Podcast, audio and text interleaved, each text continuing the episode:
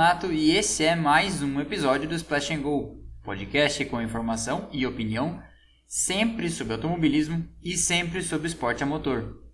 E nessa semana nós vamos com mais um episódio da já célebre série das equipes que amamos. E se na semana passada eu contei a história da mais longeva das equipes, a escuderia Ferrari, para fazer um contraponto a contento, eu resolvi contar nesse episódio a história da mais breve passagem de uma equipe pela história da Fórmula 1 e o que fez com que ela, que ganhou o único campeonato que disputou, fosse também a com melhor aproveitamento da história. Afinal de contas, você já deve saber de quem eu estou falando, a Brown GP, a equipe que leva o sobrenome de seu fundador e chefe, é a única equipe na história da Fórmula 1 a ter vencido 100% dos campeonatos de construtores e de pilotos que disputou. Apenas uma tentativa e sucesso logo de cara.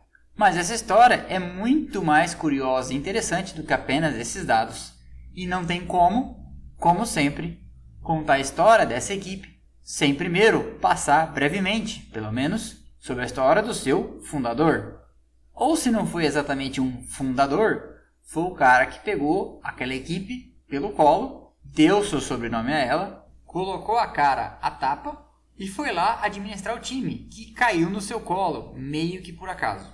É claro que eu estou falando de Ross James Brown. E a trajetória do Ross Brown começa em 1971, quando ele é admitido num curso de aprendizado em mecânica no Instituto de Pesquisa em Energia Atômica, sediado na cidade de Harwell, em Oxfordshire. Lá ele se graduou como mecânico de instrumentação e logo em seguida começou uma graduação em engenharia mecânica. Em 1976, estudando engenharia mecânica, ele começa sua carreira ligada ao automobilismo, trabalhando na March. A March, que teve equipe na Fórmula 1, foi durante muitos anos fornecedora de peças não só para a equipe própria de Fórmula 1 que ela teve, como também peças e equipamentos e componentes para outras categorias. Ross Brown entra na marcha como operador de torno mecânico e fresa, e rápido começa a ascender dentro da equipe e vira mecânico do time que ia para as corridas, na época na Fórmula 3.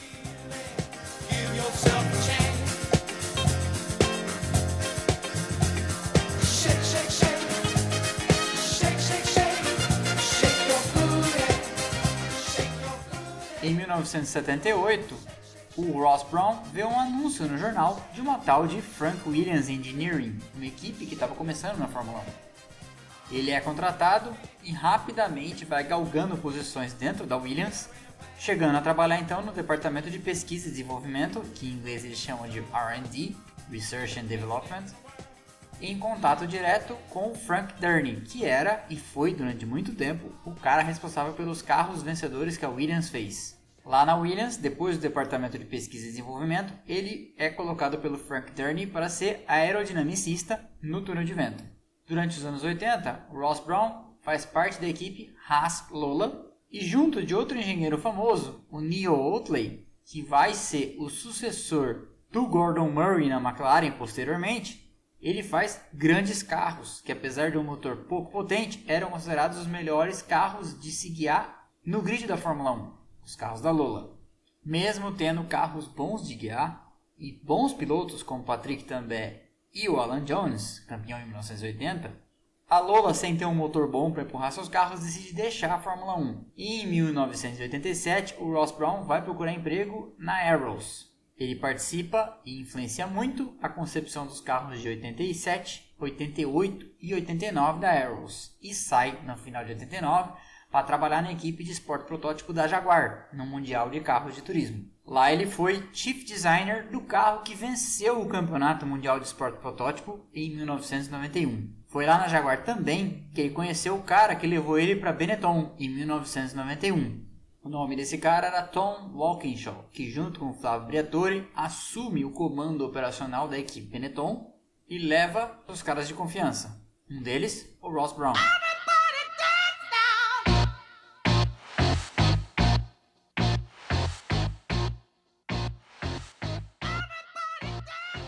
Em 1991, o Brown chega então na Benetton, que tinha um carro muito bom, desenhado pelo John Barnard, e chegou a ganhar a corrida naquele ano com Nelson Piquet, E com essa mudança na gestão, o John Barnard não se deu bem com o Flavio Briatore e o Tom Walkinshaw e resolve voltar para a Ferrari, deixando o caminho aberto então para o Ross Brown e o Rory Byrne fazerem bons carros em 93 e depois carros vencedores em 94 e 95 que deram a Michael Schumacher o seu primeiro bicampeonato. E também deram para Benetton o seu único campeonato de construtores em 1995. Em 96, quando Schumacher assina com a Ferrari, ele impõe a pré-condição de poder levar alguns dos seus caras de confiança. Como eu contei no episódio de equipes que amamos da escuderia Ferrari, no final de 96, começo de 97, com o Schumacher já não falando a mesma língua do John Barnard, que tinha ido para a Ferrari, lembra que eu contei em 92? O Barnard resolve sair fora e o Schumacher consegue convencer o Jean Todt a trazer da Benetton alguns caras relevantes, como o Rory Byrne, que era o Chief Designer, e o Ross Brown, que era o diretor técnico. Esses quatro nomes, Jean Todt, Michael Schumacher, Rory Byrne e Ross Brown, foram os quatro, mais o Paolo Martinelli, italiano que já estava na Ferrari fazia motores, os responsáveis por fazer a Ferrari aquela usina de vitórias entre 1999 e 2004, que ganhou praticamente tudo. Tendo Brown como diretor técnico, a Ferrari passa por um período de reconstrução em 97, 98, para chegar já vencendo o campeonato de construtores em 99, 2000, 2001, 2002, 2003 e 2004 sempre tendo Ross Brown como o diretor técnico. E o que faz um diretor técnico? O diretor técnico é o cara que consegue coordenar e dirigir os diferentes subsistemas de um carro. Por exemplo, não adianta ser um grande aerodinamicista se você não conseguir fazer isso casar com o motor. Não adianta fazer um grande motor se você não consegue deixar ele compacto o suficiente para acomodar a caixa de câmbio e que seja um motor que ainda assim entregue uma boa resposta de potência e seja maleável para o jeito de conduzir do piloto. Ou então, quando as coisas estão dando errado, saber olhar para um carro de corrida e pensar no que ele tem de forte, no que ele tem de fraco e no que ainda dá tempo de consertar ao longo do ano. É isso que faz um diretor técnico. Ele consegue apontar um norte por uma equipe de profissionais e decidir, junto com o piloto e com a direção da equipe, para onde a coisa vai. Apesar do intervalo em 2005, quando uma regra de pneus tirou a Ferrari da briga, em 2006 a equipe estava de volta ao páreo e disputa até o final do campeonato, com a Renault de Fernando Alonso, a taça. Perde no detalhe, mas ainda assim a Ferrari tinha uma estrutura vencedora. Quando Schumacher anuncia no final de 2006 a sua aposentadoria, Ross Brown também anuncia que vai tirar um tempo da Fórmula 1 e vai se afastar. Em 2007 ele tira um ano sabático, ano esse em que ele disse que ia, basicamente, pescar. No final de 2007, especulava-se que o Ross Brown ia se unir à Red Bull num pacote para tentar atrair o Fernando Alonso, mas aí todo mundo é pego de surpresa quando em novembro ele anuncia, e a Honda anuncia, que ele assumirá o cargo de Team Principal da equipe, ou seja, diretor manda-chuva da equipe Honda de fábrica na Fórmula 1 a partir do começo de 2008. O envolvimento da Honda na Fórmula 1 naquela altura era meio errático, meio vacilante. E isso não é nenhuma coincidência. Estamos falando de alguma coisa muito parecida com o que acontece hoje, em 2020. Depois daquele ciclo vitorioso fornecendo motores para Williams e a McLaren nos anos 80 e 90, a Honda tinha deixado a Fórmula 1 no final de 92, mas nunca esteve inteiramente fora, fornecendo motores por via indireta através de uma preparadora, a Mugen, mas a essa altura você deve estar pensando, por que, que ele está contando a história da Honda também? Bem, porque essa postura vacilante da Honda vai ser fundamental para a gente entrar de vez na história da equipe Brown GP na Fórmula 1. Então, como eu ia dizendo, depois daquele primeiro ciclo vitorioso nos anos 80 e 90, a Honda teve ali por vias indiretas fornecendo motor para a Mugen, que equipou a Arrows Footwork, depois equipou a Jordan e chegou por fim a se envolver efetivamente, de vez, com a equipe BAR na Fórmula 1. No final dos anos 90, na Fórmula 1, a Honda ficou com um pé em cada canoa, fornecendo motores para Jordan, do Ed Jordan, e para a BAR, uma equipe que tinha como sócios o empresário Craig Pollock e o piloto Jacques Villeneuve. Como o Ed Jordan não topou vender todas as suas ações da equipe para a Honda e não queria perder o controle do time, a Honda viu que o seu caminho para ter um time próprio completo na Fórmula 1 era a BAR e foi adquirindo aos poucos o controle total da equipe. Eles chegam a ter bons anos na Fórmula 1, especialmente 2004 e 2005 com Jenson Button e 2006, com Jenson Button e Rubens Barrichello, saído da Ferrari.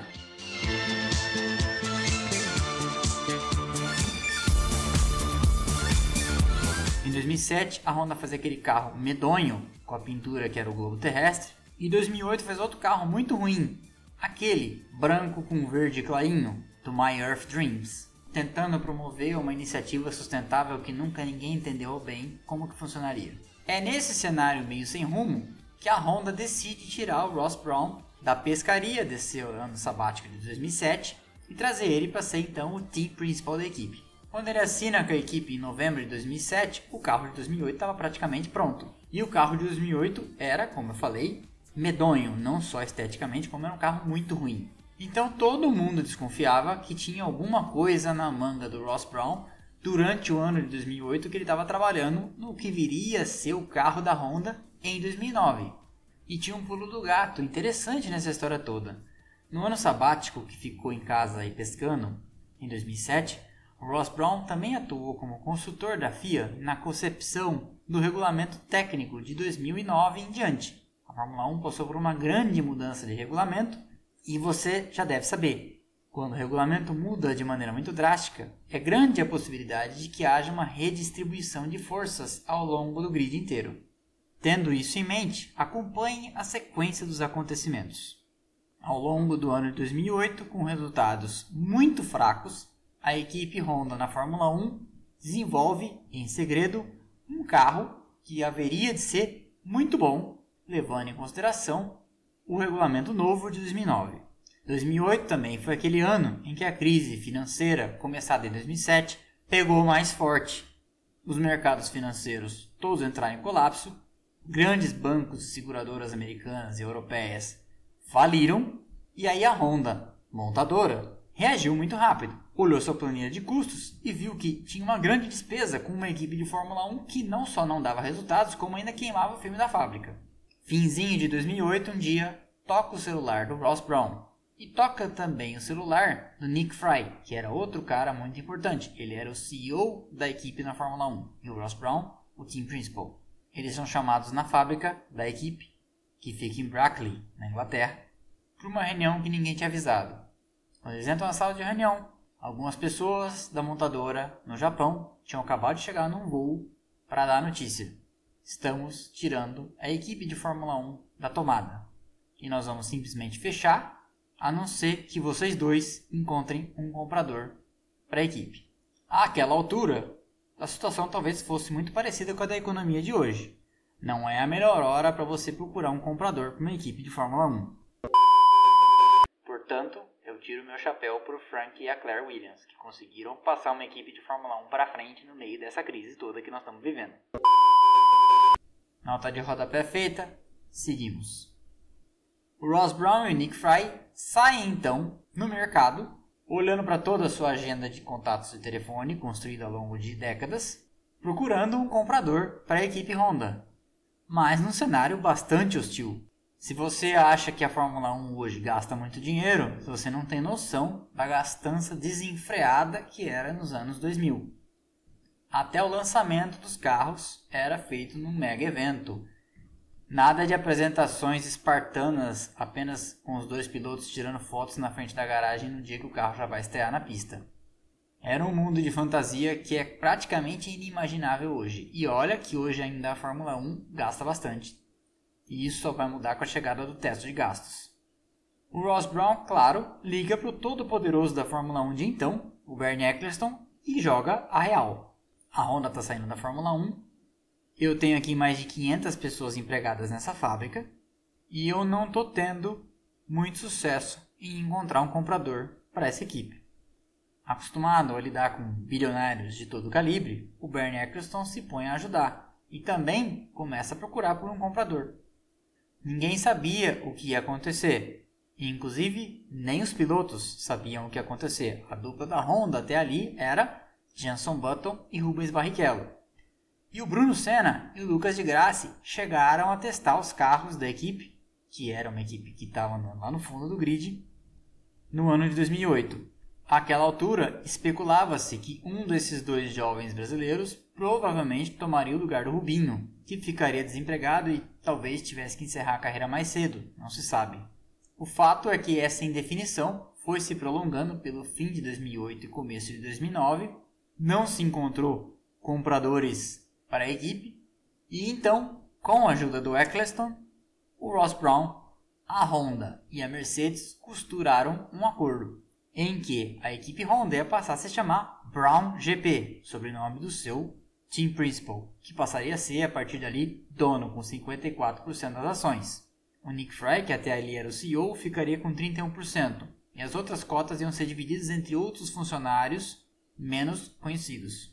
Com a ajuda do Bernie Eccleston, o Ross Brown consegue arrancar da Mercedes, que fornecia motores para a McLaren, um compromisso de fornecimento de motores para aquele ano de 2009. No meio dessa bagunça toda, a equipe prefere então manter dois pilotos experientes do que trazer um novato e fica então com Jenson Button e Rubens Barrichello. O problema agora passava a ser encaixar motor e carro. Afinal de contas, o carro da Honda tinha sido desenhado para ser empurrado por um motor Honda. E do dia para noite não ia mais ter esse motor para empurrar. Ia ter que colocar ali, naquelas dimensões, um motor Mercedes. Eu não sei se vocês têm dimensão da dificuldade que uma coisa dessas representa, mas é só você olhar a traseira de um carro de Fórmula 1 e ver que aquilo é um espaço extremamente apertado. Do motor saem os escapamentos e entram os dutos de água dos radiadores. Então todo aquele encaixe que os engenheiros chamam de packing, ou seja, o empacotamento, tudo aquilo é feito sob medida, não sobra espaço. E também não pode faltar. Então conseguir encaixar um motor diferente daquele para o qual o carro foi projetado é um milagre. E durante os meses de janeiro e fevereiro de 2009, com esse acordo sendo costurado, a equipe de engenheiros do Ross Brown consegue fazer o bendito do motor Mercedes caber na traseira do carro desenvolvido até então pela Honda, fazer algumas adaptações na caixa de câmbio para que houvesse o encaixe entre um e outro, e eles têm então um carro de corridas para chamar de seu.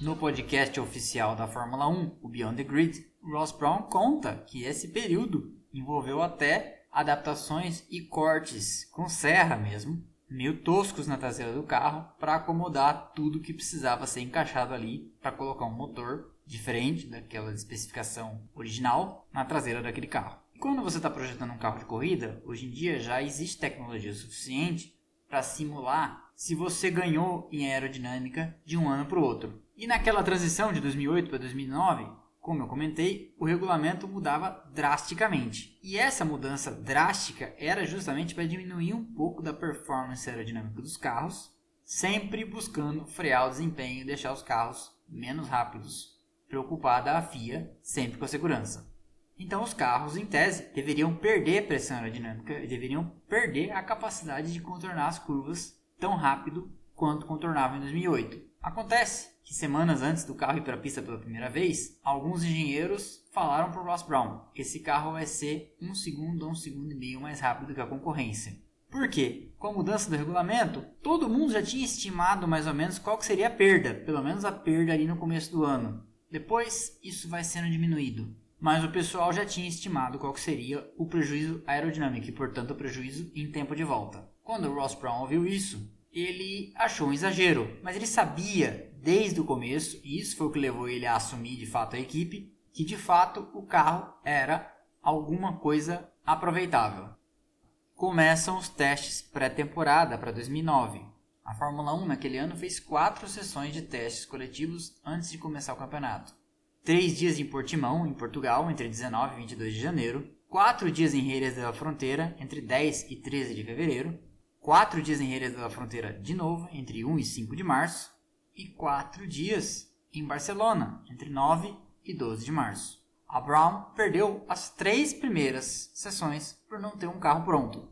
E isso já não seria boa coisa, afinal de contas, perder tantos dias de teste assim coloca a equipe já de saída em desvantagem. Afinal de contas, tempo de pista é tempo importante para entender sobre um carro, ainda mais um carro novo. Ainda assim, quando vai à pista pela primeira vez, o carro da Brown já chama atenção. E todo mundo começa a perceber que aquele carro branco, sem patrocinadores, com uma pintura simples e crua, branco com faixas verde ou amarelo marca-texto, era de fato muito rápido. Os engenheiros sabem, por dados de GPS e observando como o carro se comporta nas curvas, mesmo que uma equipe esteja tentando esconder o jogo, se trata-se de um carro veloz. E os pilotos na pista também sabem disso, porque muitas das vezes eles veem que esse carro veloz está fazendo curvas difíceis com muito mais facilidade que eles estão conseguindo fazer nos seus próprios carros. O carro da Brown fica em quarto no primeiro dia de testes com Jenson Button. No segundo dia de testes, fica em terceiro com Rubens Barrichello.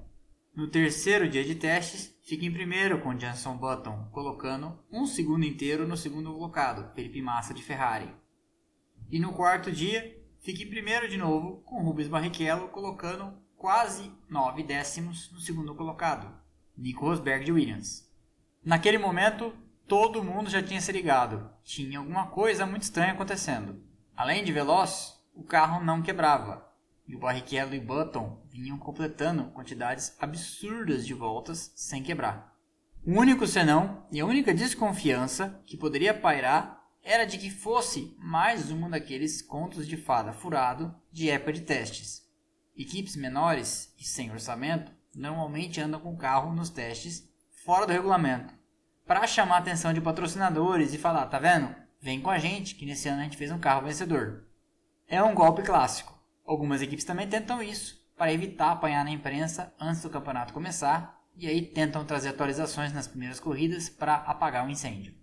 Essa era a possibilidade que se apegavam Ferrari, McLaren e BMW, as equipes que protagonizaram as vitórias em 2008, para não entrar em pânico, vendo uma equipe surgir do nada, praticamente da falência, para dominar a tabela de tempos. E então, a Fórmula 1 faz as malas e prepara-se para começar o ano lá do outro lado do mundo. Em 2009, o calendário começava com Austrália, Malásia, China, Bahrein. Das cinco primeiras provas, a Brown vence quatro. Jensen Button's a winner again. Braun GP are winners on their first race appearance, and not only that, it's a 1-2 finish. Button from Barrichello. The smiles are on Ross Braun. What a result, and history too. Sensational job. Sensational job, Jensen. Fantastic. Well done. You deserve it.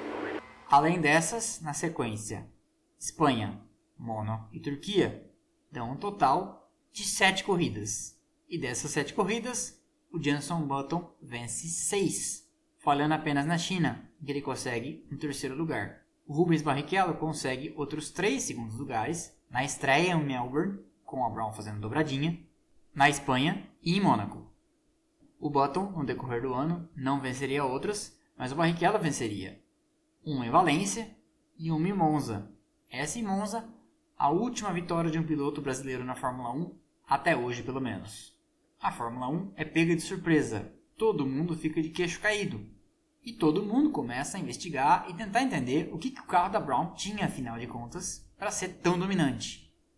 E o pulo do gato então é que, tendo participado como consultor para elaboração, junto com a FIA, do regulamento técnico dessa nova Fórmula 1 que surgiu em 2009, o Ross Brown, um cara muito inteligente, astuto, teve tempo de pensar numa solução para algo que era mandatório no regulamento para todos os carros. Eles deveriam ter fundo chato, ou seja, nada de difusor. Nada de assoalho curvo por baixo do carro em formato de asa. E nesse tempo a mais que o Brown ficou para matutar, ele chegou à conclusão de nada na regra proíbe de eu fazer um difusor, um assoalho curvo, por cima do assoalho chato. E nada na regra diz que eu não posso fazer furos no meu assoalho para drenar o ar debaixo do carro e aumentar a extração aerodinâmica, deixando a traseira do carro mais estável. Se isso tudo está muito árido de entender com palavras, entra no Instagram do canal, vai na seção Engenhocas e dá uma olhada no que eu estou falando. Eu coloquei lá, semanas atrás, desenhos e ilustrações que explicam mais claramente como funciona essa maravilhosa engenhoca. Mas o que você basicamente precisa entender é que o fundo do carro é a maior asa que o carro de Fórmula 1 tem. O fundo do carro transforma o carro inteiro numa asa.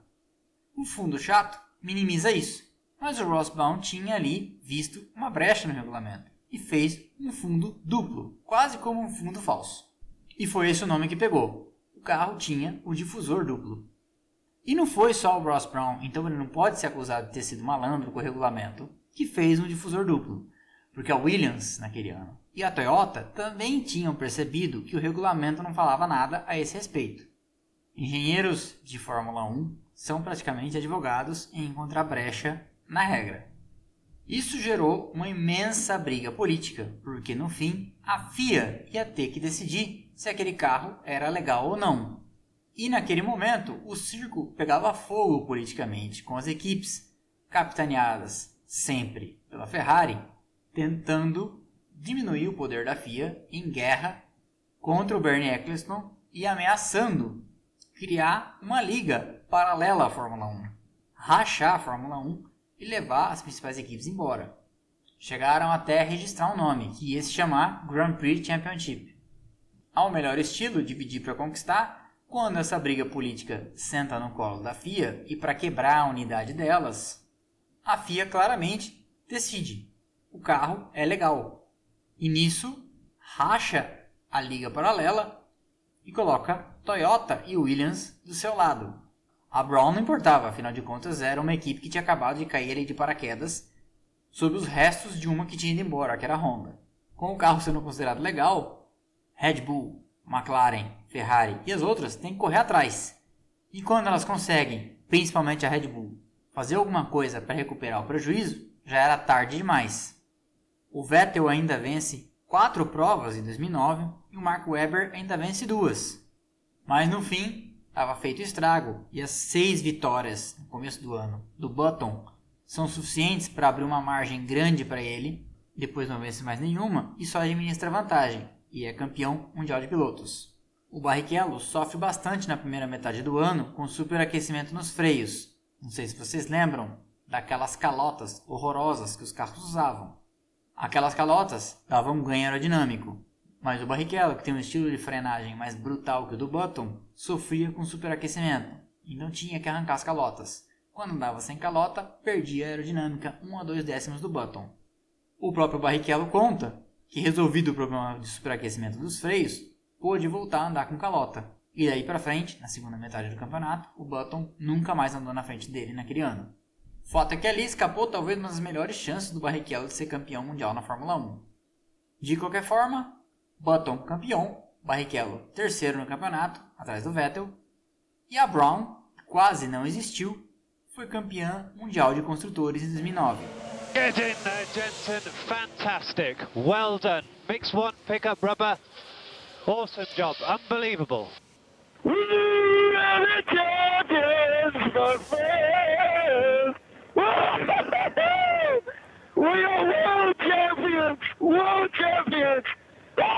E esse campeonato também foi muito interessante porque, desde o começo, a Brown sabia que tinha um tanto de dinheiro suficiente para operar o ano inteiro. Na saída, a Honda topou deixar um montante para trás. E essa soma de 80 milhões era basicamente tudo que a equipe tinha para operar o ano inteiro. Viajar com gente e equipamento para as corridas, pagar os salários e eventualmente consertar os carros.